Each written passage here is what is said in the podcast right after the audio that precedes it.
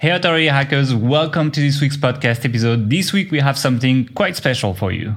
Mark and I are both interviewing the father of all public case studies and building a site in front of an audience, Spencer Haws from Niche Pursuits. Spencer has been in this industry for so long that when he started Niche Pursuits, the first Thor movie was not yet released. So because Spencer has a lot of experience building, you know, niche sites and authority sites, we wanted to poke him on a different of topics that we know are quite relevant to you. So inside this interview, you will find things like an update on owntheyard.com, which is his latest case study, his views on the recent core algorithm update changes and how he changed the way he builds websites because of it, how he approaches platforms like YouTube and Pinterest to gain traffic to his site and make money eventually, all his monetization tactics and how he dealt with the change of Amazon commissions and you know how he does sponsored posts and a bunch of other cool ways he makes money with his sites and a lot more. So if you are excited for this interview, don't forget to subscribe whether you're on podcast platforms or on YouTube. And if you're on YouTube, don't forget to drop a thumb up and click on the notification bell so that you don't miss our future videos. Now I'm going to stop teasing you. Let's get started with the interview. Welcome to the Authority Hacker Podcast. And now your hosts, Gael Breton and Mark Webster. All right, so today we're trying something new. We're trying a podcast with three people. So it's not just going to be how's it going, Mark. It's going to be how's it going, Mark and Spencer. And I'll let you guys just talk over me. Spencer, why don't you go first and, and tell us how it's going? Things are going well, man. It's Friday morning for me. So uh, I'm trying to cram some work in here and then enjoy the weekend. But business is good, family's good, everything's going well. Yeah, much better than 2020, right? 2021, such a different year. Um. Th- things are looking brighter for 2021. Yes, we're off to yeah, a good start. I mean, it's fine. I mean, to be honest, for us in online business, it's gone quite well. To be honest, it's like it's you know I'm not I'm not necessarily happy of what happened in the world, but uh, I would say that uh, overall business been quite okay, especially compared to most people. So it's like I'm not gonna complain. yeah would you agree? Yeah, I agree. I think people uh, 2020 was just felt like a long year, you know, in some ways, and people are positive, yeah. I think, and ready for. Um, some but it's changes. not just that. I think it's important for people who start, who are in online business, to not necessarily share the negativity of a lot of people maybe around them, because there's a lot of opportunities that are like that have been arising recently as well, and a lot of people have done really well. Actually, I was watching. Uh, so there's a French YouTube channel called Marketing Mania. This guy is like really, really popular. And same, he made a whole video of how like 2020 was his best year ever, and he did really good actually, and a lot of people did actually. Yeah. So let's be positive. In terms of business, actually, you know, we're kind of in a unique situation in that we're an online business and more people have been online, it seems like. More people quarantined at home. And so my business did really well in 2020. And, you know, I hope that continues this year. And so, yeah, we're kind of in a unique situation where things, you know, haven't been so bad business wise. I agree. And Mark also, how's it going? You still did, you dodged the question, so I thought I was going to get away with having to answer that this week. You I just passed it any, to Spencer like cowardly and just like try to avoid it. So no, I don't have any great answer. It's going fine nothing special. You know, we're we're still locked down here, not really doing much, just Week. just working. Weekend, sir. Yeah. By the way, Spencer, in this podcast, I know we were trying to be polite in your podcast, but in this podcast, it's a tradition we talk over each other all the time. So feel free to interrupt us at any time and just talk over us or shout louder than us, etc. That's kind of how it works here. So just I just wanted to just welcome you to this and see uh, how it goes. All right, see if I can get in the mix. Sounds good. I like it. But what are we talking about first, Mark? Let's just jump into into the actual episode. So, one of the big reasons I wanted to have you on, Spencer, is because you have a very public case study, owntheyard.com, uh, which you've, you've done kind of month by month analysis of, of how it's going and talking about some of the things you've done. And we just wanted to really like pick your brain on, on how this has sort of transpired, what you did, what's working, what you would do differently if you're doing it again, and, and just learn or share with our viewers how Spencer Haws builds niche sites in 2021. So, why don't you start by telling us about maybe your approach to choosing a niche? And do you call it niche or niche? I'm a niche guy, but a niche uh, guy. Okay. you know, we can agree to disagree, I'm sure, on that one. Yes. Okay. well, I'm interested in this one because you changed your mind. Actually, I, I, was rereading all the case study, and you changed your mind at the beginning, right, for the case study. I think I've always called it niche. I, I'm not talking about that. I'm talking about oh, actually oh, oh picking the, the niche for the, the, the niche for yeah, the for the project. Yeah, yeah, yeah. Yeah. So the case study, you're right. I did. So let's jump into that just a little bit and just 30 seconds, like why I do a case study for anybody that's curious. You know, this is my fourth time to, to build a niche site in public. And it's an interesting exercise in terms of just showing people step by step, real world, you know, here's a site. I'm showing everything that I'm doing and it's a great way for them to learn. And so that's why I do that. The other benefit for me, hopefully, is that more people come read my blog and they're excited to get really good actionable tips, right? So I hope that it ends up being a win-win that I build a site that they can follow along. I grow my audience and then the kicker is if the case study site actually makes money, right? Which fortunately it has in this case. So picking the niche, I like to go into something that perhaps you don't have to be a highly skilled individual to kind of be an expert, right? That's kind of one thing. The other thing is really I'm just looking for a market where I can rank for lots of easy to rank for keywords. Is there a lot of sort of gaps in the market when I'm doing my keyword research as I look at, and really it just comes down to looking at the first page of Google. I look at a bunch of keywords. Are there lots of keywords that I can find where it feels like they're, it's not dominated by authoritative sites with a high, you know, domain authority? Are there opportunities there? So that's what I'll do. I'll go and I'll try to find, can I quickly find 20 or 30 keywords in a particular niche that I feel like, you know, if I wrote an article on this, I could rank for relatively easily without a ton of link building. So that's kind of the just quick overview of how I'd pick a niche. Now, when I first did this, as Mark uh, went into, I got all excited for some reason about sort of senior living. Baby boomers are getting older. People are retiring. I just felt like this is a growing market and it is. Uh, and I kind of got really excited. Okay, I'm going to go into this space and write about products that, you know, seniors might need as they get older, that sort of thing. And I maybe pulled the trigger too quickly because as I did more keyword research, even though I could find my 10 or 20 keywords that were easy to rank for, I couldn't find very many more as I looked at lots of individual keywords. It just seemed like, okay, this is a harder market than I thought because it was dominated more by just very authoritative sites, you know, nursing homes and just other entities that have a lot of expertise in the area. So I then switched over to backyard stuff, for lack of a better term. So own the yard covers like backyard gardening, backyard landscaping, backyard games, basically anything you can do in your backyard. That's kind of what owntheyard.com covers. And the site, I started it in late 2018. So it's been up for a little over two years. Um, and it's, it's doing pretty well at this point. Last month it made about $3,700 uh, between, you know, Amazon Associates and Ezoic ads. Nice. It's been a while you gave an update as well on this, right?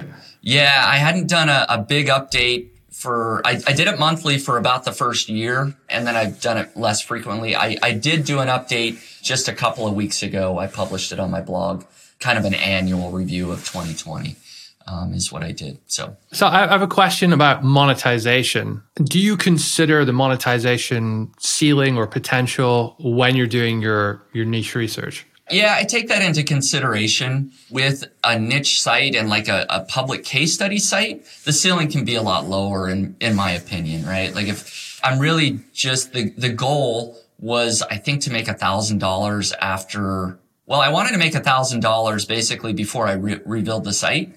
And that ended up being about a year, just shy of a year, I believe, is when the site started making $1,000 a month. So I, am really okay if I build a site and the ceiling is like two, $3,000 a month. If I were to build a site more privately, I would, my target would be quite a bit bigger, actually, right? I would want something that I felt like could at least be a six figure a year type niche site. Is that because you're worried about copycats and the potential revenue loss from, from that? That was one of my questions. Like, does it help or does it hurt to share it publicly? You know? Right. Yeah, that's one of the considerations. Is I when I build the niche site, I I want it to do well, but like if it starts doing really well, that just attracts way more competitors, and it does get more difficult. And because this is my fourth time around, I'm very aware that there's going to be a ton of people building a site in the exact same niche as me. This happened with my survival knife site. It happened with other sites that I did as a public case study. People, at least Terry's site as well, right? The shaving one. Yes, yeah, the shaving site as well. And uh, people are just lazy or they see success and they're like, ah, I can make a quick thousand bucks a month if I copy his site exactly. And so there's collateral damage that comes along with doing these, you know, case studies. And so I'm sort of just happy and honestly just kind of relieved that I can get a site that's making a couple thousand dollars a month that I did in public because it looks really bad if you build a site and it totally. I was gonna say flops. it's a risk, you know, when you start. It's a big it's risk. Like, it's like even if you've done it many times, I mean, it, it can happen that a site doesn't do that well, etc. And you know, it can happen to us, it can happen to anyone. it know? can happen to anyone, right? There's no guarantee that Google's going to pick up your site and and do well. And so, uh, sort of the the other question you asked is, does having it in public help the site? That's a good question that I did build it to a thousand dollars a month before I revealed the domain. So I feel like I at least smart yeah. got the ball rolling and feel like I can say, okay, my strategies work from zero to a thousand. After that, certainly when I like emailed my list and said the site is owntheyard.com, like that was the highest traffic day, you know, by far, you know, thousands of people come visit it. So it's debatable how much that really helps though, right? People are mostly just looking. They're not necessarily building any links or anything like that. But maybe some pages have higher user metrics that Google's looking at because people are checking it out. I don't think it like shoots it, you know, to the moon having my audience know what it is or anything. I think like it that. helps a bit though. It's like I mean I can see you know the auto site system. We also built like a case study site, and so we released a new version like November, I think, um, like the first videos came out. I think people figured out end of November what the site was going to be by the time we actually did the niche research and so on. Well, direct traffic uh, increased and branded traffic increased. Basically, people typing the name of the site and people going directly on there. And then it's like you, I can kind of see how like that's when Google started like crawling the site more and like organic traffic started creeping up on a brand new site. The site was much younger. I think it was like two months old at the time Mm. when we shot it, so it wasn't making money, right? It's like so it was. It's interesting because when you're at zero, you kind of like you get to see the effect of like what this might have. It's like it might be a coincidence to be honest. Like maybe two three months is also kind of the time where Google will start sending you some traffic, not a lot, but some, you know. So it could be a coincidence, but I tend to see that like engagement tends to like boost rankings. And um, you know the same as when people google your a keyword then click on it. You tend to rank up. Like i did that test on fastest wordpress theme for authority hacker i literally just posted on facebook. I was like guys google fastest wordpress theme.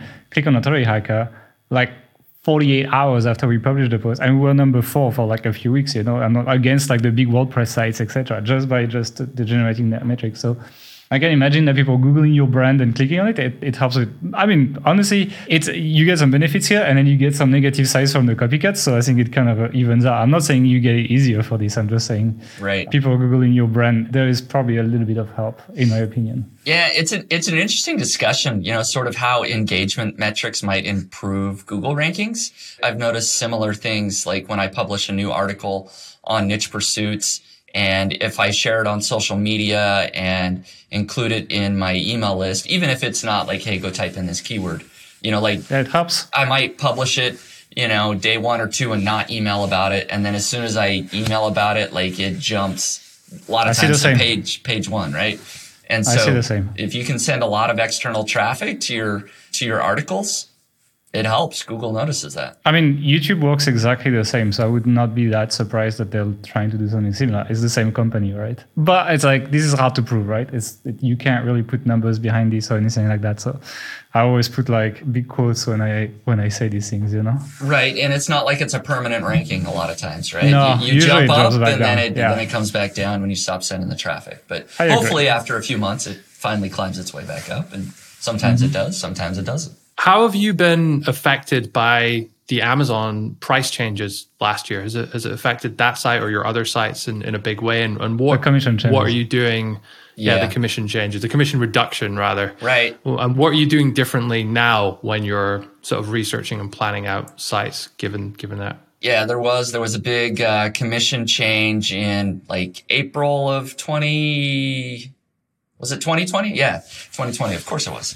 And uh, so that does, you know, that that's no fun. And I sort of had the chart the month I had, and it's like, you know, it takes a nice little dip there in Amazon earnings. So what I've done actually with that site And I don't know if it's, it's only because of that, but just a lot of other things that I found that it's become, I don't know if it's become more difficult, but it's certainly not getting any easier to rank for the very affiliate focused keywords like, you know, the best backyard, you know, shovel or There's whatever. always fobs on the way, right? Yeah, there's either more competitors or Google's just ranking different, you know, Amazon's ranking better or whatever it is. So I have been focusing a lot more on like informational content, to be honest. Um, I published, I don't know how many, but it was a couple hundred like informational articles in the second half of 2020. That's really where I put all my content budget was to do that. A lot of, you know, question based keywords, things like that, that were simple questions. You don't have to write as in-depth an article instead of like a 4,000 word beast, you know, targeting an affiliate phrase. You can write like maybe 1500 words and, and rank well on a sort of question based keyword. And so I did a lot of that so that I can increase my display ad earnings is the idea is to just rank for a lot more of these informational keywords. And so that's, that's the shift that I've kind of made is to try and balance out the income a lot more with, with that, those types of keywords. Yeah, when you were doing the reports, it was mostly Amazon and then a little bit of Ezoic. And then I guess, I guess, are you still in the 17 to 20 dollar range per thousand visitors? I think that's what I read in your Yeah. reports. Yeah. That's pretty good, actually. That's good for Ezoic, especially. yep. Yeah. I, I've, I've experienced much lower with them, so that's why usually it's really good, actually. Yeah, no, it's been hovering around around the seventeen dollar RPM mark for a while. So we'll see if that increases. Spring is for this particular niche does does really well. Spring and summer, so it tends to increase. Yeah, but like you know, these ads they're not that much niche dependent anymore. It's very like retargeting driven and like reselling retargeting data and everything. So it's like it's like you kind of see most niches kind of converge towards the same earning per thousand visitors. You know, so like it's like ads are. It's not just like the good times of uh, of AdSense where you would pick the niche based on the CPC of the keywords, etc. It's a little bit different now in terms of like how you. I mean, how you buy ads. I don't know if you buy ads for niche. post- I guess you do for Link Whisper, right? I do. Well, you know how you do that, right? It's audience based, Right. and then so you build your audience, and then it's lookalike audiences. So you can tell Facebook or Google, etc., to find lookalike audiences, and essentially you buy these impressions. So they're not as keyword targeted as they are like other user metrics built, and so therefore most sites tend to more or less get in the same range of uh, RPMs these days, actually. Right. Would you, if you're building a new site now, case study or otherwise, would you make the primary focus of that info content and ads rather than affiliate? No, I don't think so. But if I were to start a new site, I would not focus on Amazon for sure. I would focus on, I really like sort of third party, you know, affiliate programs, you know, private affiliate programs, right? So like, I think you guys did a, a software site, right? Or something, software reviews. So that's kind of what I'm talking about is like those, they, they sell one product or a couple of products. They've got their private affiliate program. I would kind of focus on stuff like that, um, that make a little bit more commission, right? That's just different. You know, it's so many people are building Amazon affiliate sites and targeting the same things. I would really try to dive in and find something that's a little different if possible. I mean, sites have been built on everything under the sun at this point, but that's probably what I would do. Or I would buy an existing site and try to scale it, probably an existing site that's not as Amazon focused, right? And, and try to scale what it's doing at that point. Uh, have you done that a lot with uh, with existing domains or existing businesses? I've done it some. Yeah. Yeah. Like I have a couple of sites right now that I've, that I acquired about two years. And so I've been growing those and, and working on those. What's the acquisition strategy then? How how do you get those? How do you acquire those? Did you buy it off a broker or did you reach out to them directly? Did it come to you or So two sites we can talk about. One I bought privately. Um, oddly enough, I think it was in it was one of the Facebook groups, like the Mediavine or AdThrive Facebook group. I put a post out, "Hey, I'm looking to buy a site. Anybody looking to sell one of their, you know, blogs or sites?" And sure enough, we got several people actually that were interested. And in those Facebook groups, you guys are probably aware, it's it's usually like bloggers, like mom bloggers or food bloggers. So it ended up being um, sort of a mom blog is what I ended up acquiring. So that was done privately, no broker, anything like that. A kind of a cool deal. The other one that I purchased was through Empire Flippers. It was um, just through a broker. So wherever I can find a good deal, right? I'm not really looking to acquire anything right now, but if I were, I would probably go both routes. I would just wherever I can find the best deal and, and try and make a good acquisition. When you buy a site, do you revamp it a lot or do you just kind of like keep it flowing and just add more content or something? Like, do you try to change it a lot? Yes and no. Didn't make a lot of like visual changes, like didn't change the theme, anything like that. But like for the mom blog, uh, did a ton of on-page SEO work, updating articles, just a lot of behind the scenes stuff. Made made a lot of changes in terms of even like ad layouts. And in this case, Amazon became a much bigger piece of the earnings than it was before. Before the person that owned it, she was focused display ads, you know, AdThrive, and then uh, sponsored posts. That's a whole world. I don't know if you guys have talked about a lot that I got a crash course two years ago when I first bought this site. It's a lot of work to do sponsored posts. It was a partner and I, we bought it. By sponsored posts, you mean that people outreach to you asking for a link and you sell sell them a guest post, sell them a link. No, this is like a step above this, like legit oh, brands, oh, like legit brands, sponsored you know. yes, like That's going cool. to Te- influencer. tell us about that then. Yeah, so going to like influencer marketplaces, there's like IZEA.com, there's there's tons. There's there's dozens of different sort of influencer marketplaces, and that's where we would start. We had profiles on all of those. And so like big brands like Walmart, Hasbro, you know, you kind of name it, like big brands, they post and say, we're looking for somebody to make a recipe with one of our items and take pictures of it and post it on their blog and share it on social media. And for that, we're going to pay, you know, $2,000 or $3,000 or whatever it is. Pretty good. Yeah. And some of them are, you know, up to $5,000 just depending on, on what it is and who the brand is. So this is very common with like Fortune 500 companies. They reach out to lots and lots of bloggers. They have a new product or just something they're trying to push for that month. They have a bunch of people write blog posts, share it on their social media. So that's what we would do. And it's, it's a, it's a very involved process. You, there's contracts that go back and forth. You sign paperwork. You know, you get the exact instructions. And if you don't say this exact line in a video, you have to redo it. And we would out, I wouldn't do any of it. I would outsource it, right? Like we would have somebody make a video for us and, and things like that. And I'm disappointed. I was gonna look for a recipe video from you on YouTube. no, right you, you don't want recipes from Spencer. I'm a I'm a mac and cheese ramen noodles kind of guy. That- um, that- that- that's what I wanted to see. That's my repertoire right there. So we did that for the first year and we just found it was so much work, time consuming. It was kind of out of my wheelhouse. I was like, you know what? We need to just focus on growing content and doing all the stuff. Passive, yeah. The- the more passive stuff. Like it's like you build stuff once and it makes you money for many months, basically. Right. And so we've grown like the Amazon Associates earnings, for example, it was making like 600 bucks a month and now it's making like $4,000 a month, right? So uh, we're not making the three or $4,000 a month in sponsored posts that we used to usually.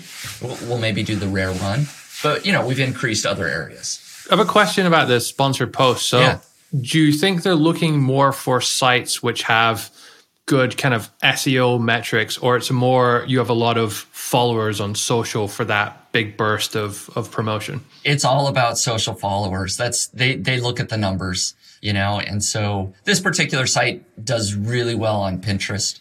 And so they can see that it's got I don't remember the number of followers, right? But it's got hundreds of thousands of followers or whatever. So numbers that they can see on Facebook or Pinterest or whatever, that's really what they're looking at. Plus, they do look at traffic of the site overall, right? So if you get a, have a high traffic site and they want a blog post, they look at that, but they're not, for the most part, they're not even thinking, oh, is this post going to rank in Yeah. Google at all? Do you even link to them? Do you do you link, and if you do, do you no follow or not? you do link to them. It's no follow and you have to have, you know, that it's a sponsored post, you know, you have language and often they supply that language for you. Like you need to have this paragraph or whatever. Okay, so it's clean. Yeah. Yeah. It's clean, you know, and so it's a very interesting world though, because again, when you look at like the AdThrive, Mediavine, sort of the, the craft bloggers, food bloggers, that's a huge part of their revenue. A lot of them is is this sponsored Yeah. post. You know, I hate to say it, but they're probably more hustlers than we are.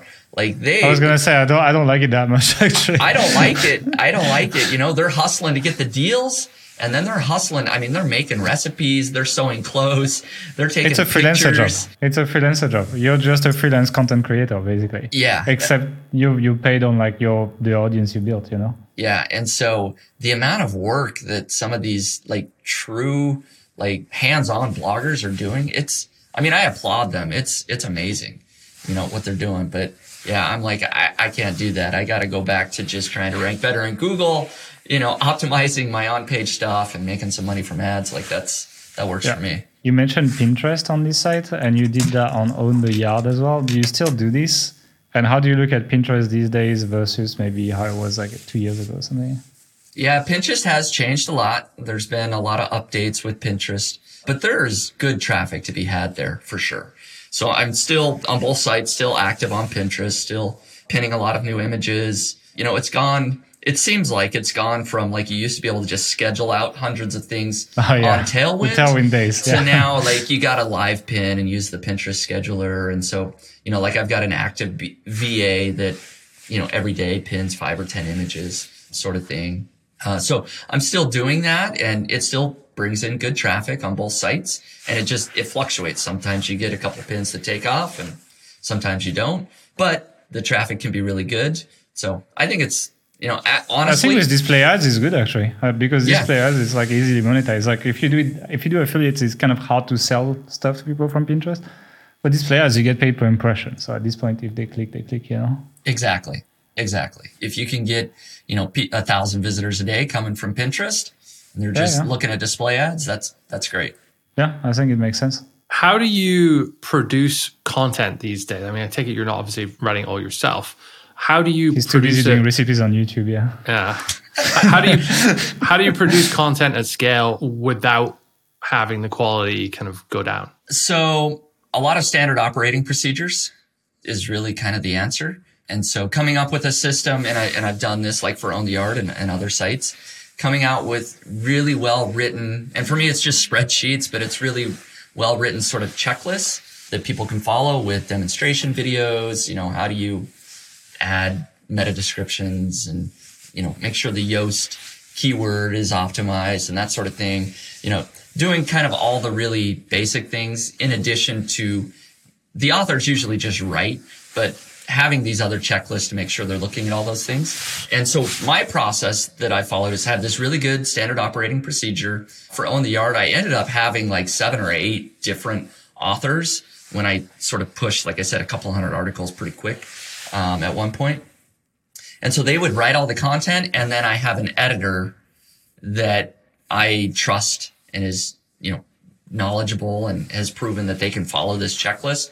They go through that editor and make sure the authors hit, you know, all those points. And that's really the process. And then like I, you know, I hate to say it, but like for Own the Yard, I wasn't then rechecking what the editor did. I just let it be scheduled, hit publish, and it's on the site you know, it's a similar process for um, other sites. Like sometimes I do outsource content for niche pursuits, right? I, I still write a lot of the content there, but if I have like an author that writes something, I become the editor. I don't outsource that for niche pursuits, right? Like I read and, and update, but it, you know, it's a similar process. You, you get your standard operating procedures, you get your authors, you get an editor that checks all the work. That's how you scale. Where do you hire these people from? So I've done pretty decent on pro blogger job boards. You can get a lot of uh, decent authors. You know, you get a lot of applicants that you got to weed through sometimes. So there, and then I've I've done decent actually on Upwork, and I like to hire hourly if possible on Upwork. That's interesting. Yeah. Why is that? Just because instead of like paying per word, you can sometimes either underpay or overpay, just depending on the individual author. But I feel like if I am able to pay hourly for somebody that is really focused, you know, say I'm paying, like I pay my editor like $20 an hour. If she's really focused and working, she can edit and she also writes new content. Uh, she can produce a lot more content and I ended up paying more. Uh, I end up paying less than I would if I just paid her five cents a word or whatever. So That's interesting. We we had the opposite experience whenever we'd had like hourly writers. It's been a long time since we tried it, but we felt that they they tended to just take a lot longer to to write the, content and it wasn't really that much better than it would have been. So we stopped doing it quite a while ago. it can depend. You know, like I said, I got my editor that she's hourly and like she's somebody that every once in a while you just find somebody that's a superstar. And she was that. Like I've had her now for two years and she's awesome. Right. And she'll, I know she's working. She does great work. Others, yeah, you, you just come in, pay them per word and that's fine. And across all your sites, do you directly manage everyone or do you have like different people managing sites? Do you have different levels? Like how, how do you keep track of everything and keep everyone kind of focused and on point? I have good people in place. I mean, at the end of the day, yes, the buck stops with me for all of it. So in a way, yes, I'm managing all of that.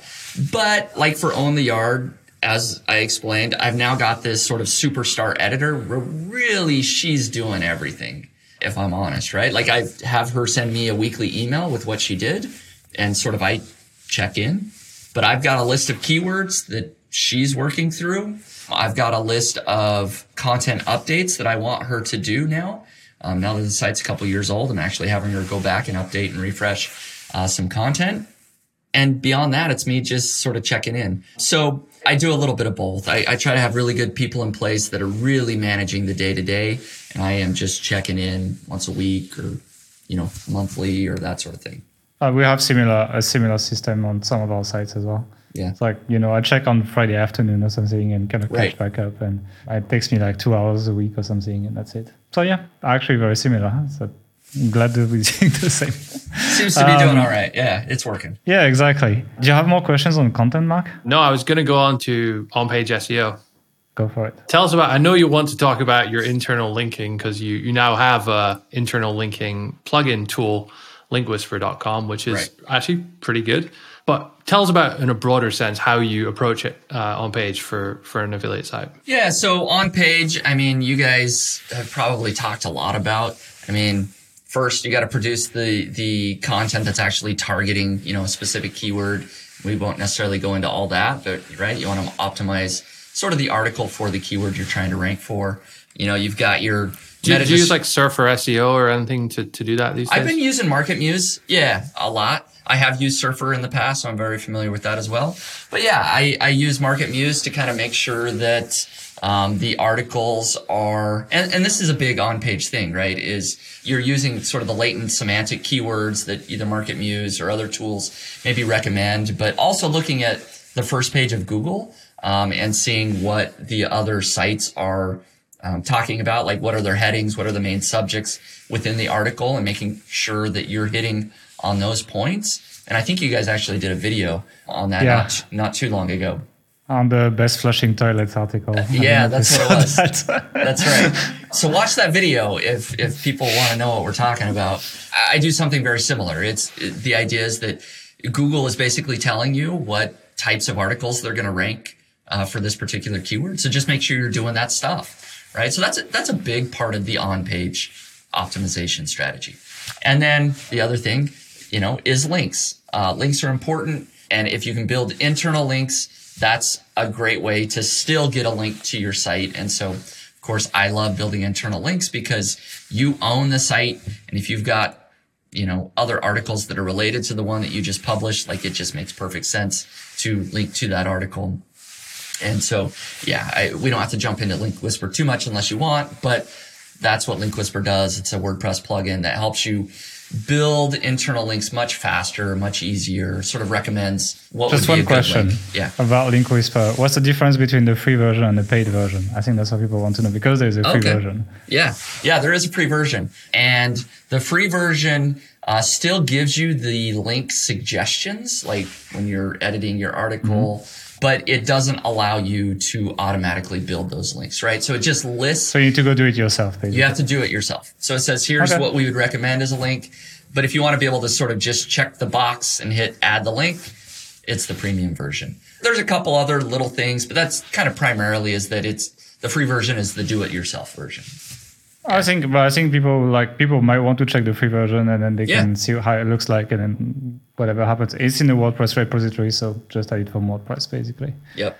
Any more on page SEO stuff? No, just specifically on on internal linking. Um, so I mean, try and be as unbiased here as, as, as possible. But like, like how much of an impact does it actually have on your SEO performance? I did a case study on this for Own the Yard actually, uh, so people can find that. Um, I might have to do some googling. I don't, I don't remember exactly. We'll what put the be called, URL below. There you when go. we edit, Yeah. just yeah, it like yeah. Where where basically I, I took some articles that didn't have any internal links, and then I built some internal links to like 30 different articles or something, uh, and then I tracked the results over the next few months, and there was a noticeable impact. Most of the articles improved in Google, some of them dramatically, some of them not at all. A couple of them declined, but on average, they definitely improved their rankings in Google.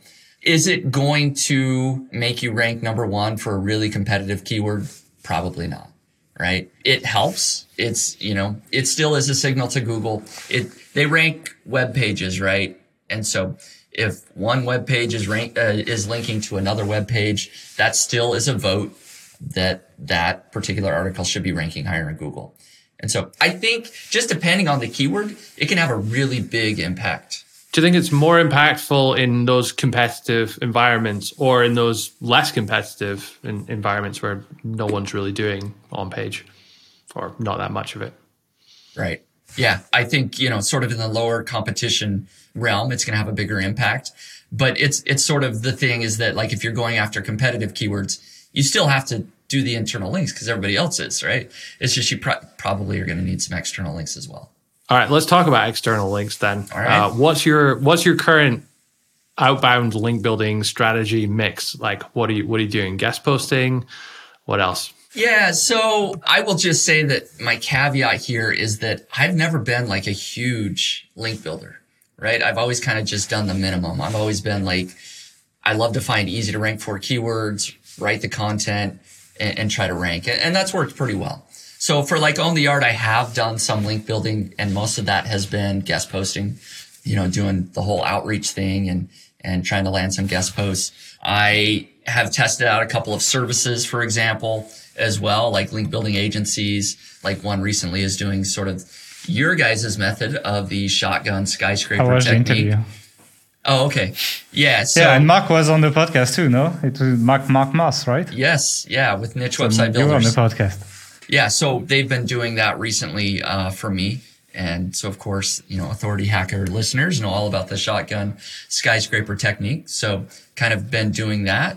And that's, I mean, for the most part, I wish I had like way more in-depth answer for you guys, but that's, that's kind of been mostly what I've been doing. I have a question for you. You've been doing sites for a really long time now. Mm-hmm. Do you feel that people need to build to do more link building now or less link building now Oh boy. to be successful? I think it's really important when you have a new site to get that site to a certain level with sort of a, a core number of, not necessarily a number of links, but it feels like there's a certain authority that your domain needs to reach. And then the, it, it feels like at least if you're going after the lower competition keywords, you don't need to be scaling your link building as much anymore. And that's always been my mentality is trying to get sites to kind of a certain authority level.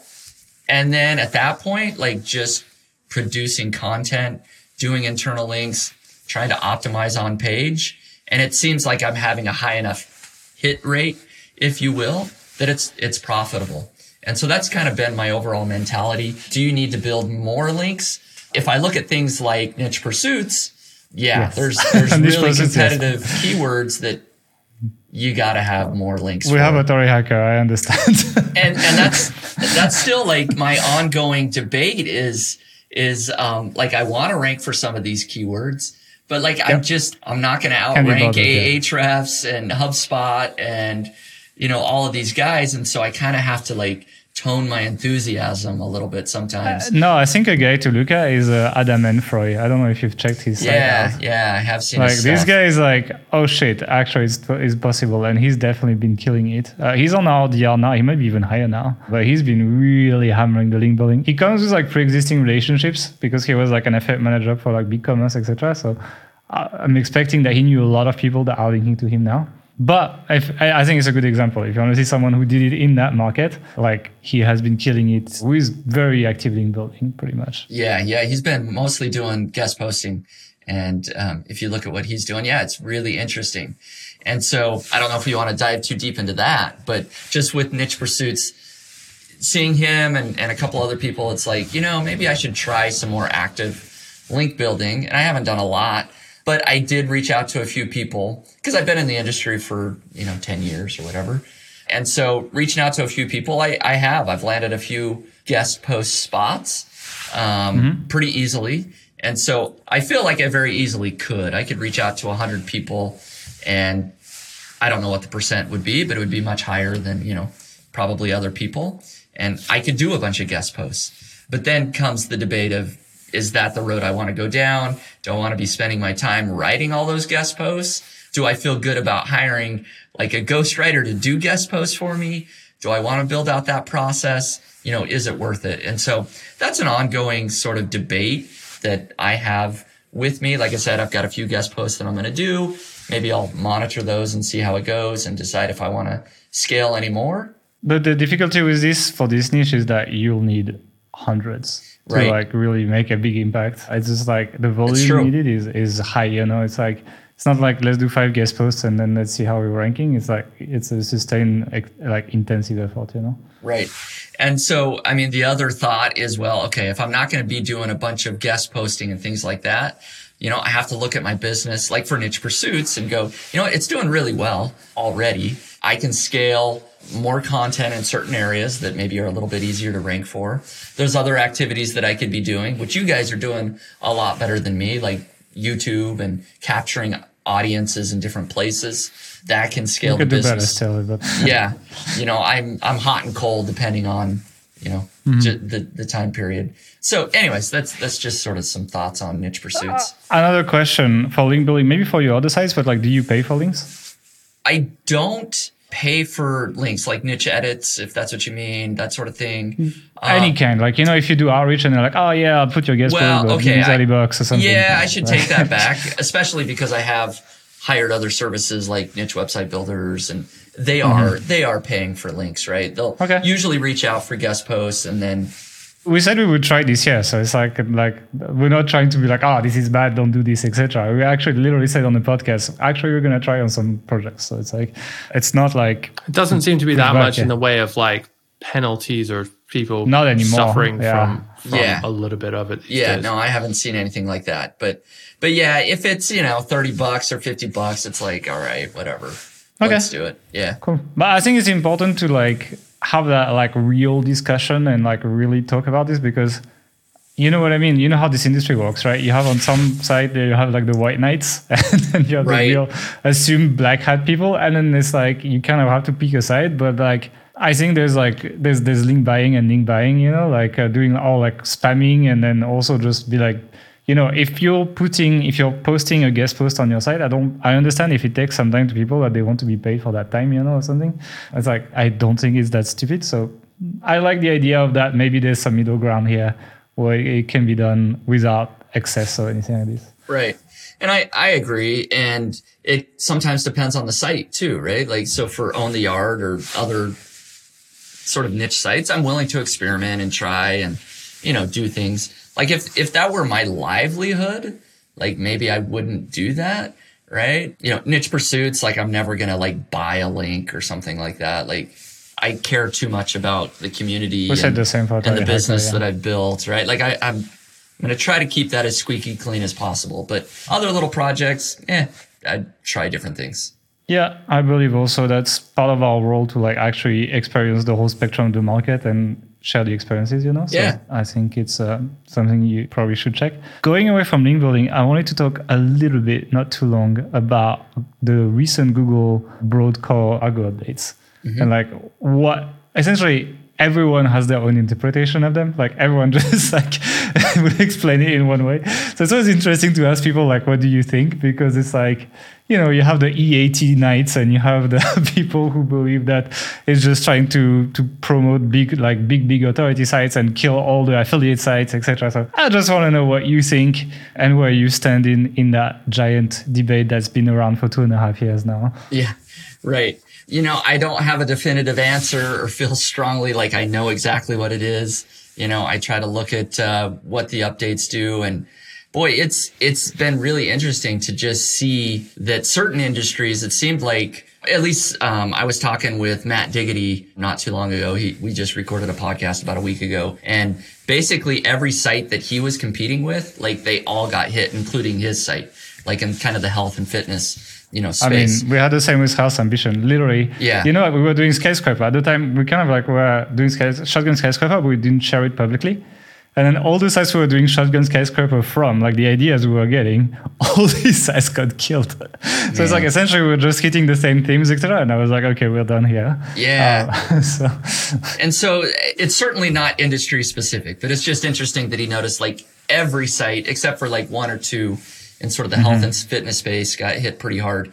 With my own sites, like fortunately, I've actually saw seen improvement with my stuff, including Own the Yard not to get too sidetracked, Own the Yard's kind of interesting because the winter months is really a, a decline because of seasonality.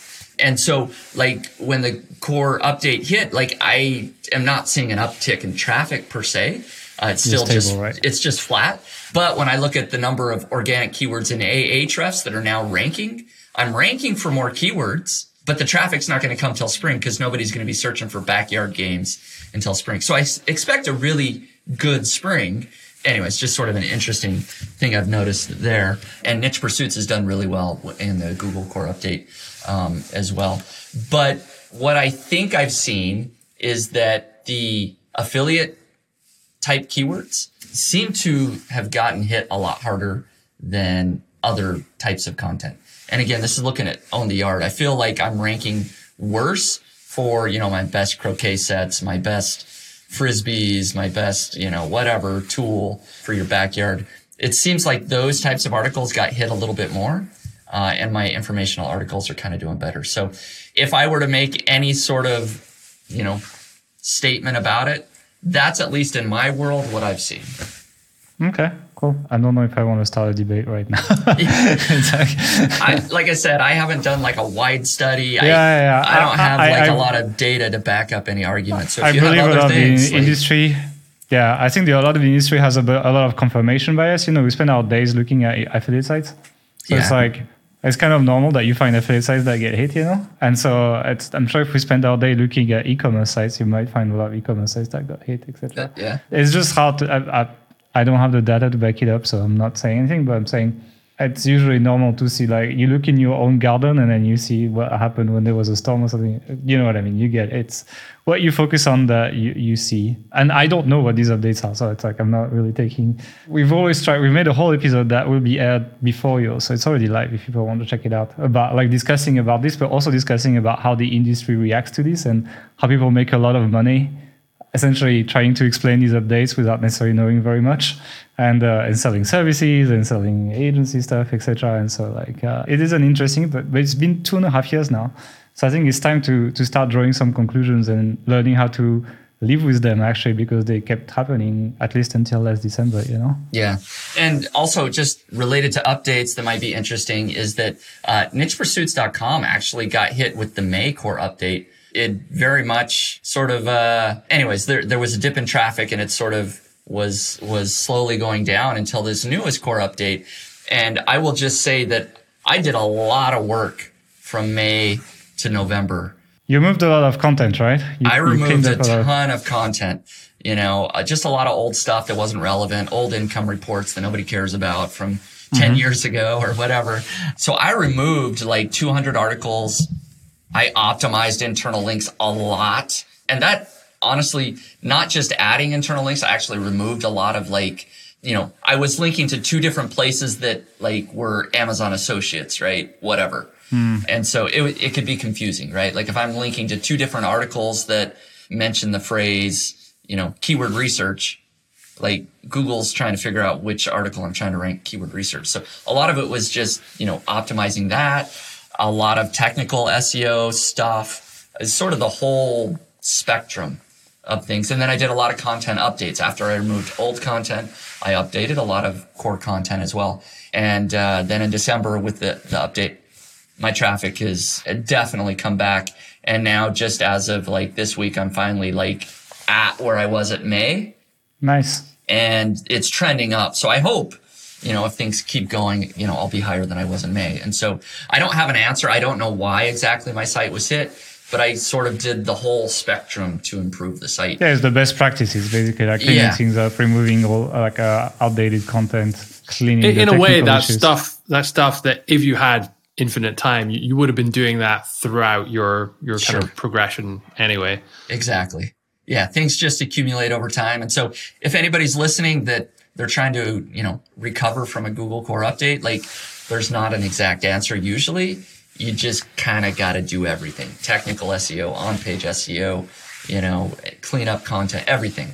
And, and hopefully when the next core update comes out, you know, you get the traffic back. Makes sense. I agree. Uh, yeah. Uh, it's like following the best practices. Yeah. Okay. I want to finish on two things. It's like if you had to do another case study tomorrow, what is one thing that you did on Own the Yard that you would not do again?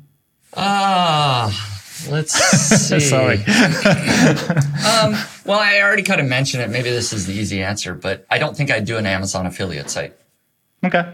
I think I'd, I'd, I'd, pick a different affiliate program, one that I felt like I wasn't going to get my commission rate cut. And what's one thing you would do more of? What would I do more of?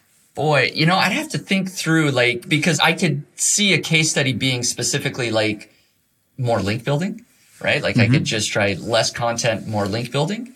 That might be an interesting case study. Just publish a site that's 30 articles and just do a ton of links. So mm-hmm. maybe that. Or I could do the other route of just yeah. way more content or maybe a case study that's more Pinterest focused. Like I've done stuff on Pinterest, but maybe something where I just like scale the crap out of Pinterest, like 100 pins a day and let's see what happens. Can I give you a suggestion? So I don't know. So I know you're you're you're like working with like you're essentially just promoting services etc. in the industry, right? What I would do as a case study is I would partner with Odys.global. They're like a pretty good expired domain kind of marketplace. Yep, I'm familiar. And I would do them. a case study where you pick up one of their domains and you build zero links and you just do content. That could be interesting. And I think, and be like, can you replace, like, you know, because I agree with what you said. You know, you said like, oh, the first few links they're really important. You reach a certain level of authority, and then it's kind of like there's a diminishing return to the extra links you're building, especially in more consumer focused niche, right? It's like if you're looking at online marketing, yes, you need DR70 plus or something. If you're looking, you know, like gardening stuff, etc., you can do some damage with a DR25 30 site, you know? And so it'd be nice if you literally picked up that DR25 30 site on day one and be like, can I just focus on the content if I pick up that? I think that the audience would like that. I think you would get a nice partner as well. They would definitely pay for you to feature them. yep. yep. So that's my suggestion. Like, if we don't do this, but like, uh, I would suggest it. Yeah. No, I I agree, and I know who they are, and I think it's a good strategy. And honestly, when people come and talk to me, they ask, "How should I get started?" My answer now usually is go buy a site that's making a little bit of money that has a little bit of traction. Even if it's only making a couple hundred bucks a month, like you know it's ranking in Google you've skipped that whole first year of, and so that, that would be a great case study. I know I have two friends right now that essentially did that. They bought existing sites. One was more just kind of an expired domain that had authority. They scaled a ton of content. It's now doing, you know, $20,000 a month after about a year and a half. The other person, I won't go into all the details, but he bought an existing site, site and he's just, he's scaled it like crazy. So there's a lot of really cool examples of people doing kind of what you're talking about. Yeah. Okay, cool. Uh, Mark, do you have any other questions or anything you want to ask? No, no further questions. Well, Spencer, any question for us or something? Like any, do you want to like, uh, maybe we'll give you one shot at like firing back, you know, before we close it. Uh, since we're talking about case studies, are you guys going to do any new case studies? Public? Uh, we did the new one in the authority site system, right? So oh, the okay. case studies are essentially yeah. with the course. So there's a new site that we released in November, so it's pretty new, I guess. So we're gonna focus on that. Uh, we're probably gonna make it more of a living case study than we have done in the past for the other ones, where we just build them and kind of like be like, okay, this is what your site should look like at the end. We have an active editorial team on it, etc. So that yeah, we're not making it public. We're making it, I guess, semi-public for the people who are in the authority site system. Makes sense. I want to add something to this as well. Um, I'm sure you feel the same, but because you start a public case study, it creates this kind of weird incentive where times I'm sure it, it, makes much more sense for you to focus on niche pursuits or some of your other more profitable sites. But because you have this public case study and you know you've got that report coming out at the end of the month that you have to, your kind of credibility is almost staked on it in a way. So you have to kind of make sure it's it's good, it's progressing, even though if it's not the best most Use optimal thing time, for yeah. you yeah. for you to do. And I, I hate that concept. Like we we really like felt felt the wrath of it when we we'd done it in in the past with uh, Health Ambition, a previous public case study we did we did. I'm not convinced that we will do like public public month by month case studies like that. We do have a project in the works at the moment, which is like coming to fruition, shall we say? And we're potentially we'll do like a breakdown of it like after what we happened, sell it yeah. after yeah stuff happen we haven't definitely decided if that's the that's the route we want to go but i think those kind of things so it's kind of it's not a full case study in the way that you've Live. done it with Own the Yard yeah. but it would be kind of an after the fact yeah we've done that like two years ago already we shared like one of the sites we built and sold you know so it would be kind of similar so i yeah. think that's what you can expect from us publicly and then a bit more of a live case study inside the course. Uh, it allows us also to reduce the audience, to reduce the amount of copycats, etc. Like you know how it works. Yep. So it's like you know I know if we did a public one, it would get a lot of attention, but at the same time, I agree with Mark on this. It comes with a lot of baggage. It's, it's, a headache. Exactly. It's a lot of work. It's stressful. And so if I were to predict right now, I don't know that I'm going to do another public case study. I've done four um, yeah, over the past 10 years.